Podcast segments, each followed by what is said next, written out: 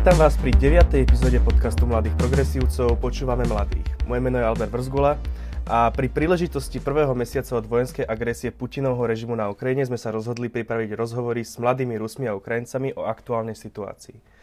Náš rozhovor s vyslancom Liberálno-demokratickej ligy Ukrajiny v Poľsku, Marekom Kopčinským, si môžete vypočuť na našom Spotify a dnes u nás vítam študenta internet- a internetového tvorcu videí, debatéra Timofeja Kožuchova. Ahoj. Dobrý den, děkuji za pozvání. Na začiatok tým by som ťa poprosil, aby si povedal, odkiaľ z Ruska pochádzaš a ako dlho žiješ v é ú, alebo teda nie v Rusku.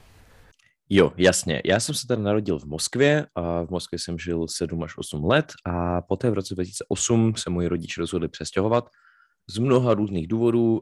Jedním z nich teda samozřejmě bylo to, že bylo pro nás dost těžké žít prostě v tom politickém režimu, ve kterém jsme se nacházeli. Bylo nemožné vlastnit biznis bez toho, aniž by rodiči museli dělat různé nemorální aktivity, to jest korupce a tak dále. A rozhodli se, že ani oni nechtějí žít v tomto systému a ani nechtějí, abychom my, jakožto děti, žili vlastně v podobném státě.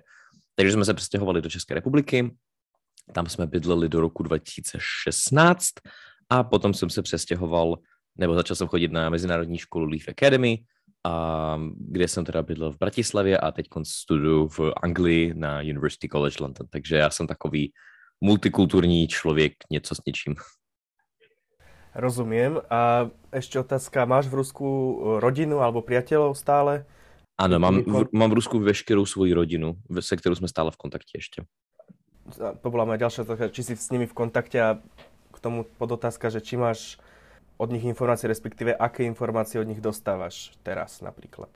A docela dost, takže môžeme sa pobaviť potom postupne, ale ve skratce a mám teda vlastně rodinu z máminy strany a z tátovy strany a obě dvě ty strany vlastně vnímají ten konflikt úplně jinak. To znamená, že zatímco um, babička nebo mamka mojí matky uh, je velmi liberální, velmi protiputinovská a velmi prodemokratická a vlastně celou tu dobu um, předtím, než začala válka, tak čítala Echo Moskva, a protože teď konc Echo Moskvy zakázali, což bylo asi poslední velké médium proti Putina v Rusku, tak um, momentálně teď prostě se snaží tak nějak prostě jako zvládat tu situaci, její okolo devadesát let a není ani schopna vyjít ven prostě z domova, takže um, neprotestuje, ale každopádně jakože je velmi proti Putinovi, nevolí a tak dále.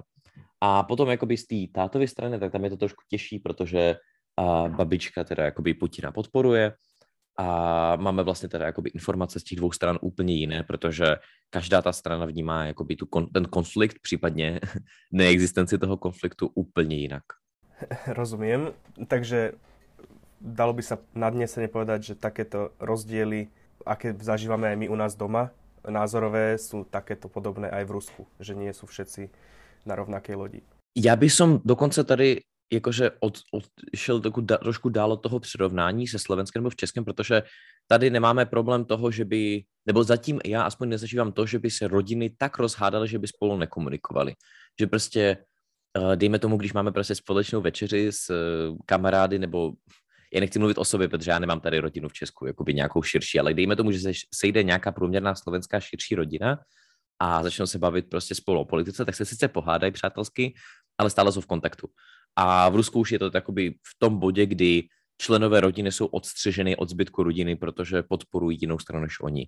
Že jakoby nechci to nazvat občanskou válkou, protože ještě jsme se nedostali do toho bodu, ale ta polarizace společnosti je na úplně jiné roviny, než jakoby to, co máme tady na Slovensku, kvůli tomu, že lidi opravdu nejsou schopni nejenže pochopit, ale i respektovat nebo tolerovat tu druhou stranu. Prednedávnom obehol slovenský internet prieskum, ktorý bol zdieľaný aj politikmi, dokonca aj oficiálnym profilom slovenskej polície, z ktorého vychádzalo, že značná časť ruskej spoločnosti by súhlasila, respektíve nebola by proti s inváziou do krajín východného bloku é ú a NATO. Ty si tento prieskum kritizoval za jeho nepravdivosť, respektíve, že ide o zmanipulovaný prieskum a preto by nemal byť brať vážny, brať vážne. A prečo to bol podľa teba zmanipulovaný prieskum? Jo, to je skvelá otázka. A vlastně my jsme jakoby vyjádření tohoto typu publikovali na stránce Slovenské debatní asociace, kde vlastně můžete najít podrobnější popis toho, proč tento příspěvek nebo ta studie byla nekorektní, ale velmi ve zkratce to vysvětlím tak, že agentura, která to dělala, je teda ukrajinská, a má, a, jakoby, já jsem četl ten jejich originální post nebo jejich originální zjištění jak v ukrajinštině, tak i v angličtině, kterou vlastně překládali. A ty otázky byly položeny dost manipulativně. To znamená, že namísto toho, aby se zeptali, podporujete invazi Ruské federace, nebo podporujete to, aby Ruská federace poslala svoje vojska na území Evropské unie nebo Slovenska, tak se ptali na otázky typu, a myslíte si, že by měla ruská armáda pomoci jiným krajinám v Evropské unii denacifikovat svoje obyvatelstvo? A potom jakoby z těch otázek, které získali, tak e, změnili odpověď na to, že e, Rusové podporují intervenci na území Evropské unie, což teda jakoby podle mě dost nekorektní, je to podle mě zbytečně e, polarizující závěr, ale dobře, to je jedno. Ale každopádně jakoby ten problém byl teda, že policie Slovenské republiky jakoby postovala nebo udělala tento závěr taktéž, bez toho aniž by pochopili, že většina Rusů sice může podporovat Putina a já si teda nemyslím, že to je pravda, myslím si, že ty výsledky jsou dost manipulovaný, protože volbám v Rusku se nedá důvěřovat, ale i kdyby ano, tak jakoby většina z nich samozřejmě nebude podporovat to, abychom měli tady intervenci na Slovensku, v Česku a tak dále a přišlo mi tento závěr úplně zbytečně nekorektní a to, že to sdílel orgán jako policie Čes- Slovenské republiky, bylo pro mě úplně příšerné. Já se na to pýtam preto, pretože sa chcem dostať k tej otázke, že ako veľmi veria bežní Rusi a ruskí uh, propagande z Kremla a či je to skutočne tak, že nevedia, čo sa deje, že um, či, či aj keď by bol tento prieskum zmanipulovaný, že či tento sentiment toho, že by to schválovali, takú, takúto záležitosť, či by stále existoval.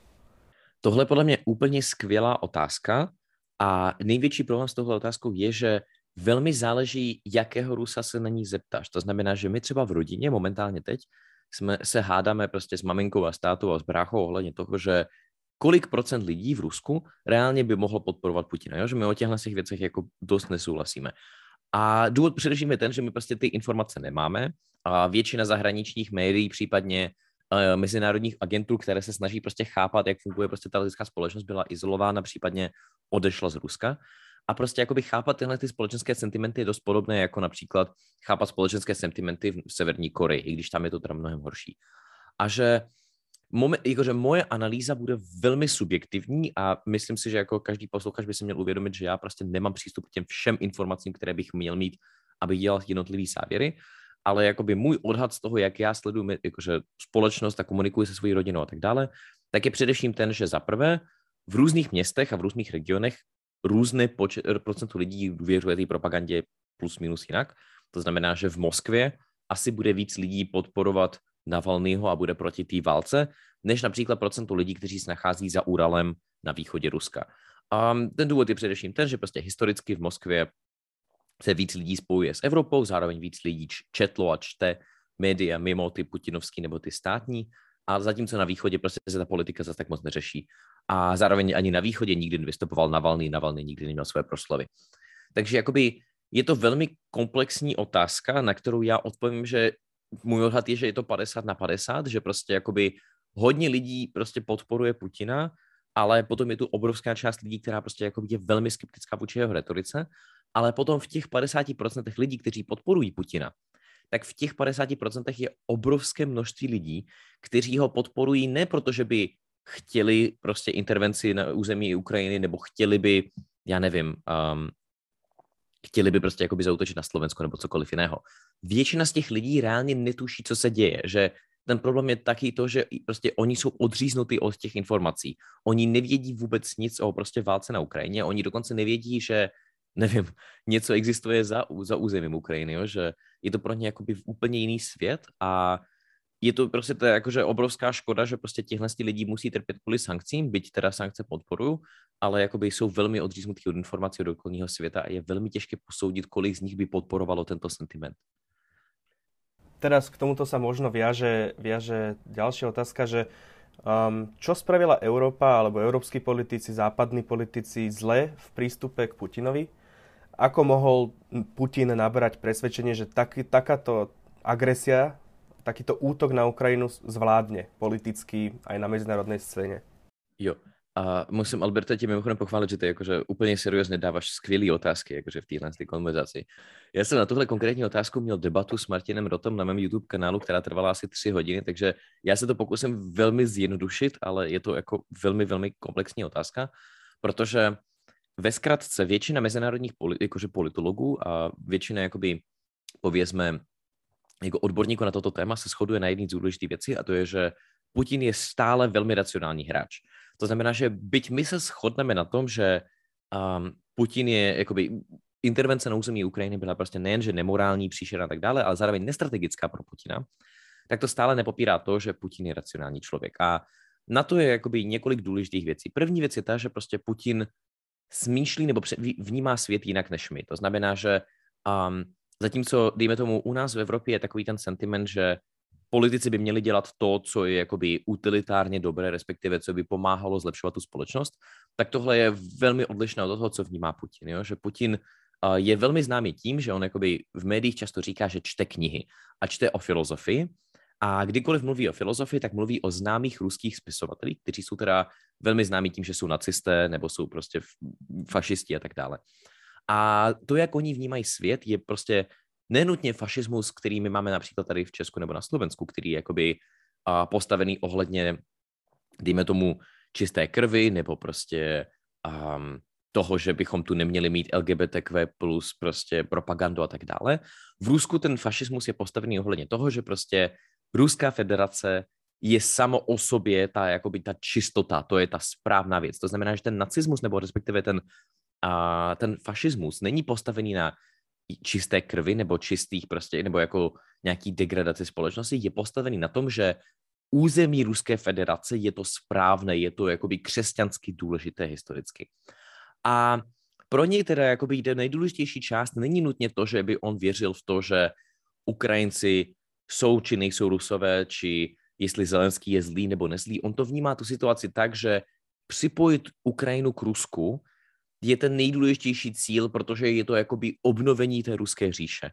A teď, že pro něj jakákoliv jakoby aktivita, která spadá pod tento jakoby framework toho vnímání světa, je pro něj racionální a kdokoliv by, kdo by vyrůstal v prostředí Putina, kdo by četl podobné knihy jako Putin, by dělal podobné věci. Teď otázkou je, pomohli evropští politici tomuto sentimentu? Odpověď je samozřejmě, že ano, prostě jako brutálně.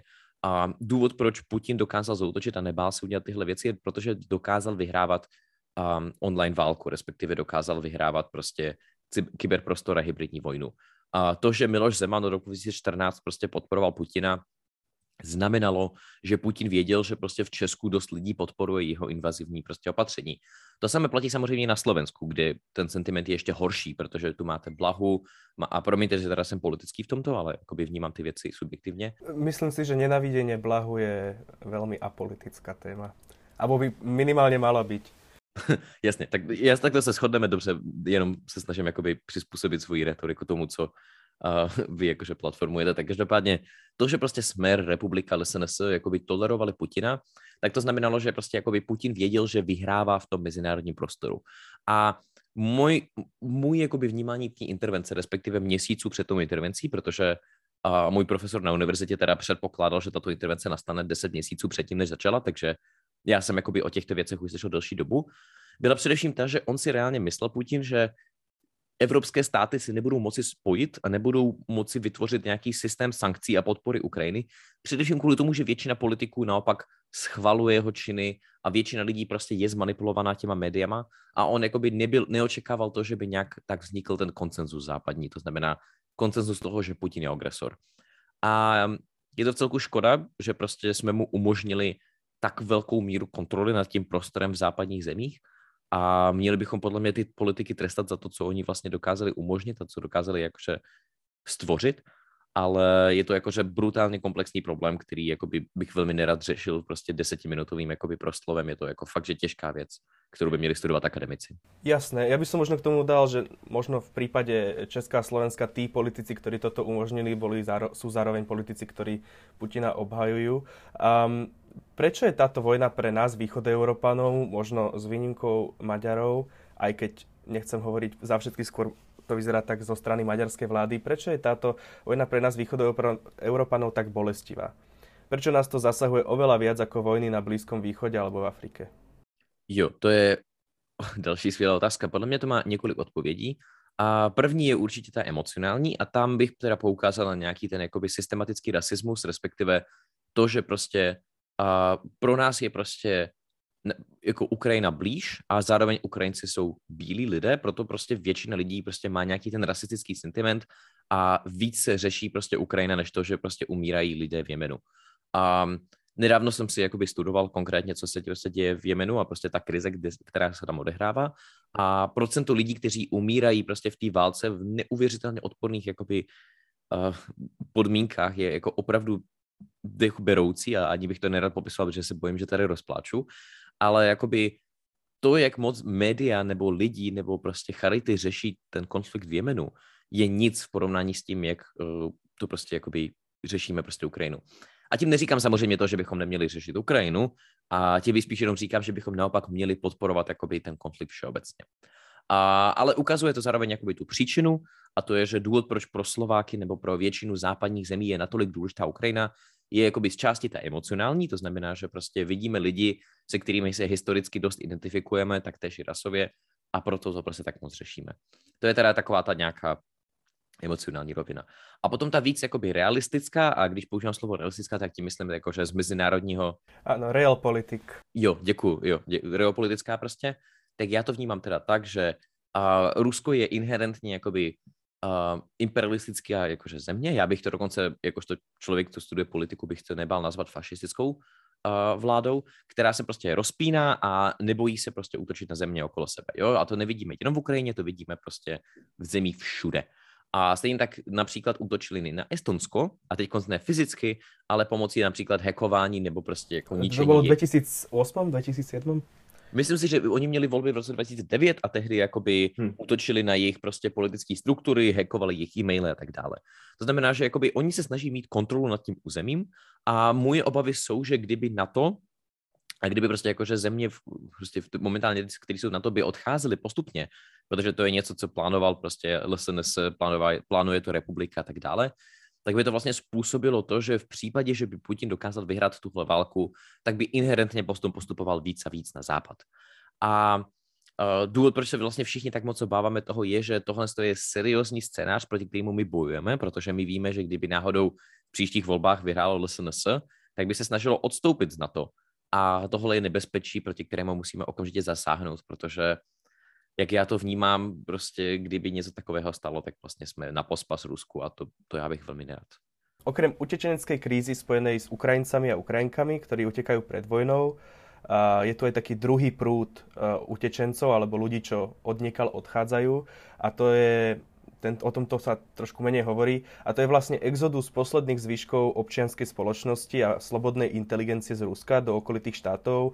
Počuli sme prípady naplnených vlasov do Helsing, ktoré sa vrátili poloprázdne, alebo letov do, do krajín Strednej Ázie, kde sa ešte dá lietať z Ruska, a ktoré sa predávali za viac ako tisíc dolárov.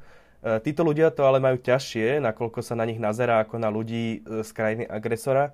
Počul si od známych alebo od ľudí, čo poznáš o prípadných útokoch na Rusov? Uh, jo, rozumím. Takže neznám, konk- takto, neznám konkrétně lidi, kteří by, uh, u- kteří by zažili útok. Já znám jakoby mediální případy, kdy prostě jakoby zbyli či dokonce zabili prostě lidi v Americe, kteří byli Rusové. Um, těch případů je docela dost. Uh, vím, že v Česku se teď pohřešuje jeden kluk z Kazachstánu, který mluvil rusky v autobuse po telefonu a potom ten telefonát se byl přerušen a myslím si, že doteď je pohřešovaný. Mluvil rusky se svou mámou. A to je právě zajímavé, že třeba na, sebe, na severu Kazachstánu se prostě mluví rusky a takže si lidi prostě ho spojili s Rusem a nejspíš prostě na něj zautočili. A já znám případy teda kamarádů mých rodičů, kteří momentálně se snaží utéct z Ruska a nebudu teda říkat konkrétní jména, nebudu říkat konkrétní firmy, ale vím, že jeden a teda známý z Ruska, teda naší rodiny, který vlastnil nebo byl C E O jedné obrovské prostě korporace, která teda nebyla vládní, byla soukromá, tak momentálně teď se snaží prodat tu firmu, zbavit se veškerého majetku a na tyto peníze utéct. A je mu úplně jedno, co zanechává doma, je mu úplně jedno, že zanechává prostě miliony, miliony v bankách, protože on by ty peníze nemohl legálně nebo jakkoliv svobodně převést z Ruska na jako do zahraničí, pro ně je momentálně ten nejdůležitější utéct. A je to v celku nepříjemná situace, protože je podle mě velmi těžké říct, že ruští uprchlíci se mají na tom, jako, jsou na tom hůř nebo líp než ukrajinští, protože samozřejmě jakoby válka je jenom v jedné z těch dvou zemí, ale jakoby v případě uprchlíků je důležité si uvědomit, že jakoby uprchlický status se dává lidem, kteří doslova utíkají před smrtí nebo utíkají před tím, než by prostě byli pronásledováni politicky. A jsou mediální případy, kdy člověk reálně musel nechat veškerý svůj byt, prostě všechny svoje věci a pouze s pasem v ruce utíkat, protože byli například novináři.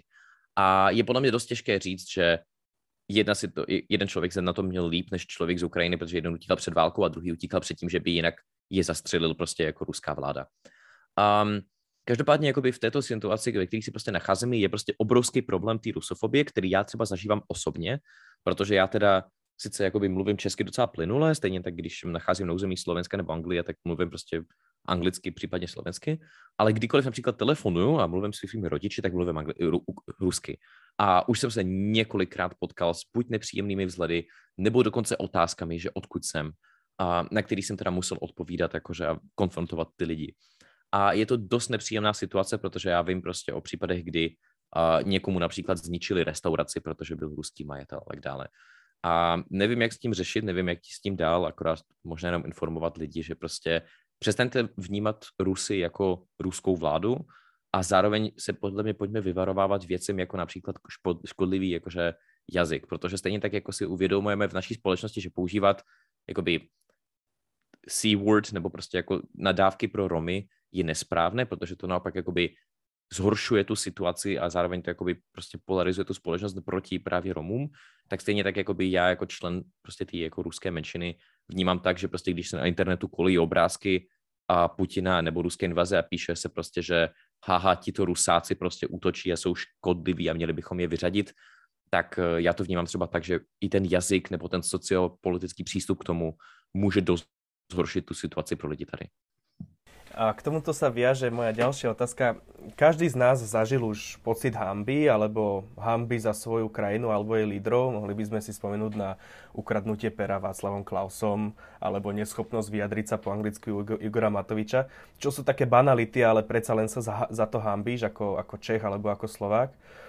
Ale nikto z nás ešte nezažil to, že by naša krajina bola agresorom vo vojne. Marek Kopčinský, náš predchádzajúci host, spomenul, že viacero jeho priateľov z Bieloruska, čo žijú vo Varšave a pomáhajú napríklad ukrajinským utečencom, majú akosi, akúsi vnútornú xenofóbiu voči sebe samým.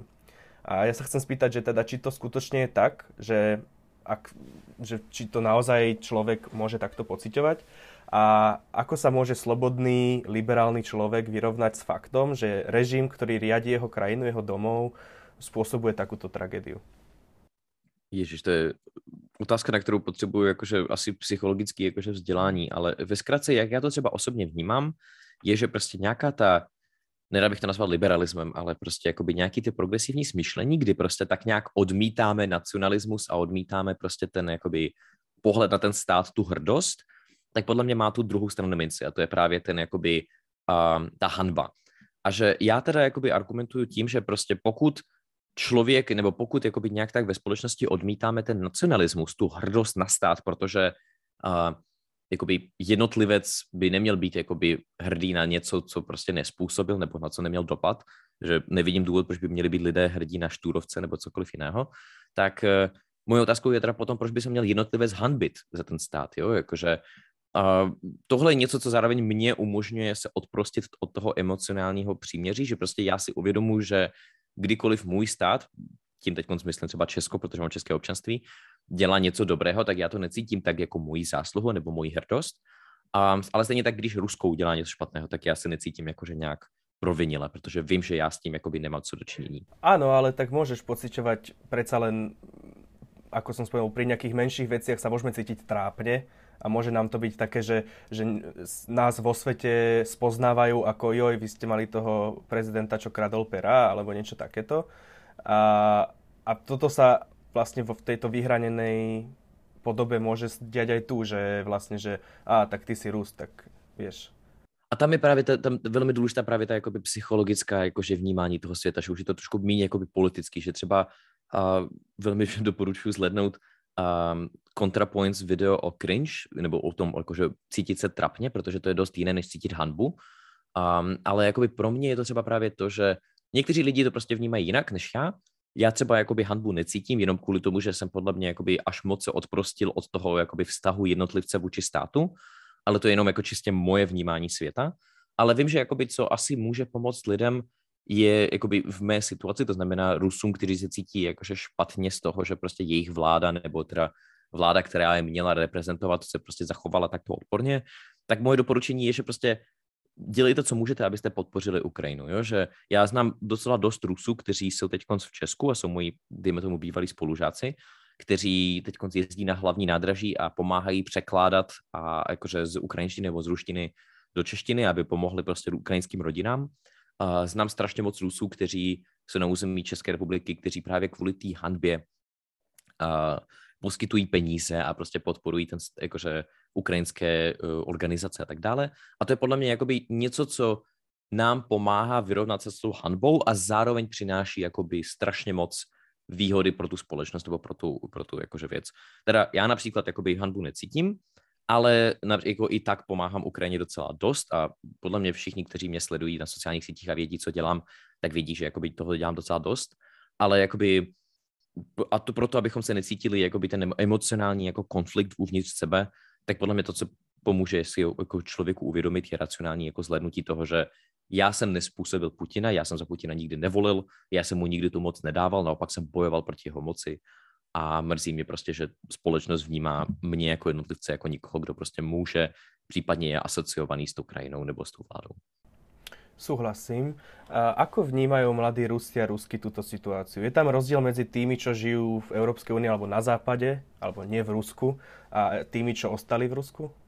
Jo, brutální. A podle mě jakoby první, jakože nejdůležitější věc je vnímat třeba to, jak vnímá svět Navalny, protože v médiích nebo v západních médiích je na neštěstí Navalny poukazován jako hrdina, je poukazován jako nějaký ten jakoby odpůrce Putina a byť je to z části pravda, tak na druhou stranu jakoby a Navalný je velmi známý tím, že on je jako strašně silný rasista a homofob, jako on je reálně velmi problematická figura a důvod, proč on je stále úspěšný v Rusku, i přesto, že není inherentně takový progresivní člověk, pro demokratické hnutí, které my máme v Rusku, tak je velmi prostě jakoby nevyvinuté, jo? Že prostě ty očekávání, které mají ty liberální lidé prostě v, na, v Rusku, jsou dost jiné než ty očekávání, které my máme prostě tady na západě, takže um, z toho, co já třeba čtu na Echo Moskva, to znamená, jakože ty protiputinovští uh, spisovatelé nebo případně jakože novináři, tak většina z nich třeba nesnáší feminismus anebo nesnáší jakýkoliv prostě práva el gé bé té lidí, ale zároveň bojují proti tomu Putinovi. Takže jakoby na neštěstí to, jak já momentálně vnímám tu mládež, která je prostě protiputinovská, je dost jiná od té slovenský, protože protiputinovská mládež na Slovensku nebo v Česku je podle mě dost spojená s nějakýma těma jakoby progresivníma, liberálníma hodnotama, zatímco v Rusku prostě ty liberální či slash progresivní hodnoty se ještě nedostaly do té prostě průměrné jakože společnosti, takže zatím jakoby u nich to demokratické hnutí je spojováno pouze s tím, že my jsme proti Putinovi a tam to končí. Jasné, dalo by sa to pripodobniť na to, čo sa stalo vlastne v našich voľbách posledných na Slovensku, kde ľudia volili niekoho alebo strany, ktoré boli protikorupčné, ale zároveň boli konzervatívne a možno nekorelovali úplne s tými hodnotami, ktoré ľudia na Slovensku majú. Um, ako vnímaš kroky é ú a NATO ohľadom Ukrajiny? Robíme dostatok na pomoc? Um, asi záleží země od země a já to vnímám asi tak, že ne, neděláme toho dostatek. I přesto, že teda myslím si, že ta situace je dost komplikovaná na to, abych dokázal posoudit, které opatření jsou lepší nebo horší. Například uh, jsme studovali, nebo jakože bavili jsme se ve škole nebo na univerzitě ohledně no-fly zone, to znamená um, vlastně opatření, které by mohlo udělat NATO, případně jiné krajiny, a to je, že by uzavřeli vzdušný prostor nad Ukrajinou a je to něco, co například Zelenský uh, žádá od Evropské unie. Avšak ta situace je dost komplikovaná a prostě není Není možné očekávat, že by nastala no-fly zone, protože by to doslova znamenalo rozpoutání války s Ruskem. Um, a já vím, že například je zajímavý to, že v Americe uh, většina lidí prostě odmítá, aby, Ukra- aby Amerika případně NATO rozpoutalo válku s Ruskem kvůli Ukrajině, ale zároveň víc, vícero lidí podporuje no-fly zone. Takže jakoby dost lidí podle mě si neuvědomuje to, co by měli dělat politici nebo co by měli dělat politické orgány, Uh, protože nerozumí militárním strategiím tak dobře, jako, jako právě, dejme tomu, experti. Takže já bych si velmi nerad stavil do téhle jako pozice, takže budu jako komentovat pouze na to, čemu já rozumím. A já rozumím vlastně tím věcem tak, že jako je zapotřebí jako zbavit těch incentiv, který má prostě Putin. To znamená, že Putin moc dobře ví, že průměrný občan v Rusku ho nemá šanci shodit. A čeho on se však obává, je právě, že by elita, nebo respektive oligarchové a ministři by ho dokázali shodit. Možná mi, Albert, můžeš připomenout jméno toho politika, kterého teď vlastně Putin odstranil, doslova dneska ráno, o kterým jakože bylo, o kterým se vlastně psalo, že by mohl shodit Putina, ten generál docela známý. Viem, že sa hovorilo o šéfovi F S B ako o niekom, kto by ho mohol zhodiť. Zahraničná rozviedka. Nie som si, nie som si úplne istý, ako sa volá. Jasne, ja si, ja si práve taky nemôžu spomenúť na to jméno. Každopádne byl to celku známý generál. A prostě dneska ráno jsme viděli video, kde prostě on měl zasedat prostě na tom jako nějaký videokonferenčním rozhovoru, protože Putin se samozřejmě schovával v bunkru. A na tom videu vlastně jsme mohli vidět, že uh, ta postavička se nehýbá a že prostě nemrká a tak dále. Bylo vidět, že to je předem nahraný prostě obraz, to znamená, že ten člověk už není dostaven na ty meetingy a už prostě Putin ho jakože kompletně odříznul od politiky. Um, jakoby můj odhad je, že jaká, jakýkoliv opatření, které bychom měli dělat, vůči Rusku by mělo se snažit kompletně zničit moc těchto oligarchů a mělo by se snažit jakoby vykro, vyprovokovat je k tomu, aby shodili Putina a prostě udělali nějaký ten jakoby převrat. A co to znamená? Znamená to kompletní sankce, znamená to odstřihnout jakýkoliv prostě mezinárodní prostě smlouvy a tak dále. Znamená to například také i to, že bychom měli mr- zmrazit majetek a, ruských oligarchů na území Evropské unie, případně na území a ostatních států. Teď je samozřejmě důležité si uvědomovat rozdíl mezi oligarchy a průměrnými občany, to znamená, že jako zmrazit průměrnému Rusovi majetek na území Evropské unie, nevím, k čemu by pomohlo, nebo pomohlo by to asi převratu, ale právě jakoby opatření, které by dokázaly způsobit ten převrat a způsobit jakoby zánik té války, je něco, co by Evropská unie měla protlačovat a neměla by na to nikdy nezapomenout. To znamená, že velmi se obávám situace, která nastala v roce dvacet čtrnáct, kdy prostě evropské státy uvalily nějaké sankce, ale potom od roku dvacet patnáct začaly jakože zmenšovat a zmírňovat a začali jsme víc a víc obchodovat s Ruskem a začali jsme stavět Nord Stream dva a tak dále. Že neměli bychom nikdy nazapomenout na to, kolik lidí umírá teď v ukrajinské válce a že prostě tyhle ty sankce mají být dlouhodobé do té doby, než Rusko kompletně změní ten režim, stáhne vojska a změní se prostě. A je to něco, co já nemůžu ani odhadovat, kolik bude trvat měsíců slash let, ale je to problém, no. Rozumiem, k tomu menu iba mi napadlo, že uh, Bortnikov je šéf F S B a Nariškin je šéf S R V, čo je, myslím, že vojenská kontrarozviedka. Um, neviem, či ti tie mená niečo hovoria. Viem, um, kto to sú, ale nepa- nespomenú si práve, o kom bylo to vlastne príbeh dneska ráno. Hej, ale ja som tiež podobné počul, že, že sa začala čistka v týchto bezpečnostných službách. Um, ako vieme ale pomôcť Rusom a Ruskám, ktorí trpia pod Putinovým režimom? Čo vieme pre nich urobiť? Ktorí prchajú pred režimom? Ktorí trpia pod tým režimom, či už utekajú alebo nie, je druhoradé. Jak ja to vnímam, a je to pro mňa veľmi emocionální téma, pretože akoby zároveň z tý, poviezme, ako politologicky objektivní stránky proste si uvedomujú toho, že uh, součástí sankcí je to, že proste trpí obyčejní lidé, takže akoby můj odhad je, že jakoby, ano, měli bychom podporovat sankce, na druhou stranu jakoby, mám babičku, která prostě spoléhá na zahraniční léky a zahraniční produkty, na to by dokázala přežít, takže jakoby, velmi těžko se mi o tom mluví, ale uh, zkusím to brát čistě z té politologické stránky, protože je to zároveň něco, v čem se specializuje studium. Um, jak my to třeba vnímáme ve škole, je, že um, sankce by se měly vždycky řídit jedním velmi důležitým principem, a to je uh, maximize the impact, minimize the harm.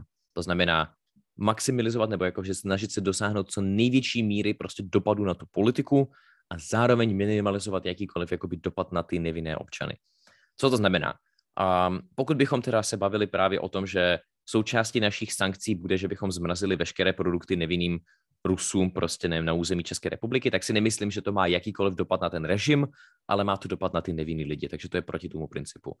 Ale pokud bychom dokázali vytvořit sankce, které by konkrétně například napadly nebo jakoby, které by dokázaly ničit ruskou ekonomiku, tak jako například, že bychom dokázali dávat sankce na Lukoil, nebo by zmrazili prostě Nord Stream dva, a nebo by prostě přerušili tyhle ty obrovský korporátní projekty, tak to jsou právě podle mě ty, ten typ sankcí, které dokážou co nejvíc mít ten jako dopad na ruskou ekonomiku a zároveň na ruskou politickou systém a zároveň jakoby, sice to má dopad na ty obyčejní lidé, protože trpí ekonomika, a na druhou stranu je to jakoby ten nejmenší jako dopad, co můžeme mít.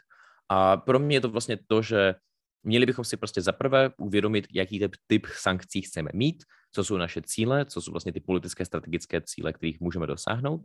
A potom ten druhý dopad, nebo ta druhá věc je teda ta společenská, a to je prostě uvědomit si, že většina Rusů prostě, hlavně na území teda Evropské unie, je proti Putinovi a většina lidí, kteří i tak podporují Putina na území Ruské federace, jsou většinou zmanipulovaní, že pro mě je v celku těžké říct, že průměrný člověk, který volí Putina, to dělá, protože je to zlý člověk. Pro mě je to spíš to, že ten člověk nemá přístup k jakýmkoliv jiným médiím, že oni prostě vnímají Zelenskýho jako nacistu, protože v Rusku není jakákoliv informace ohledně opaku toho.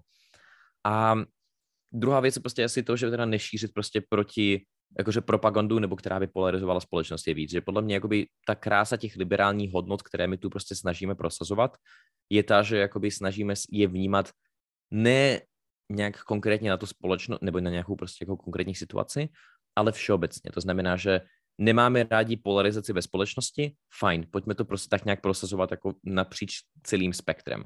Nemáme rádi to, že tu máme prostě jako generalizaci a máme tu xenofobii ve společnosti, protože nám vadila například to, jak el es en es se postavilo vůči uprchlické krize v roce dvacet patnáct, fajn, pojďme nedělat stejnou generalizaci teď, když prostě utíkají průměrní Rusové. A pokud bychom dokázali ve společnosti nějak tak aplikovat tyhle ty principy, nějaký ty liberální svobody, kterou podle mě na Slovensku jakože prostě nějak tak jako vzrůstá a díky bohu tu máme prostě politiky, kteří jsou schopni reprezentovat tyhle ty názory, jako například progresivní Slovensko, tak uh, myslím si, že tímto způsobem bychom dokázali dosáhnout nějakého toho míru a prostě pokoje a pomoci tým Rusom, kteří prostě trpí. K tomu sa mám takú menšiu podotázku, ktorá sa netýka len pomoci Rusom a Ukrajincom, ale aj širšie k tejto téme.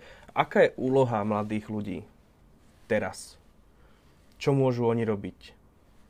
Tohle mi strašne připomíná, kdykoliv sa mi na tohle niekto zeptá, uh, takovýto memečko, že porovnání Uh, mladýho, středně starého člověka a starého člověka v ohledu do toho, že kolik má ten člověk času, peněz a energie.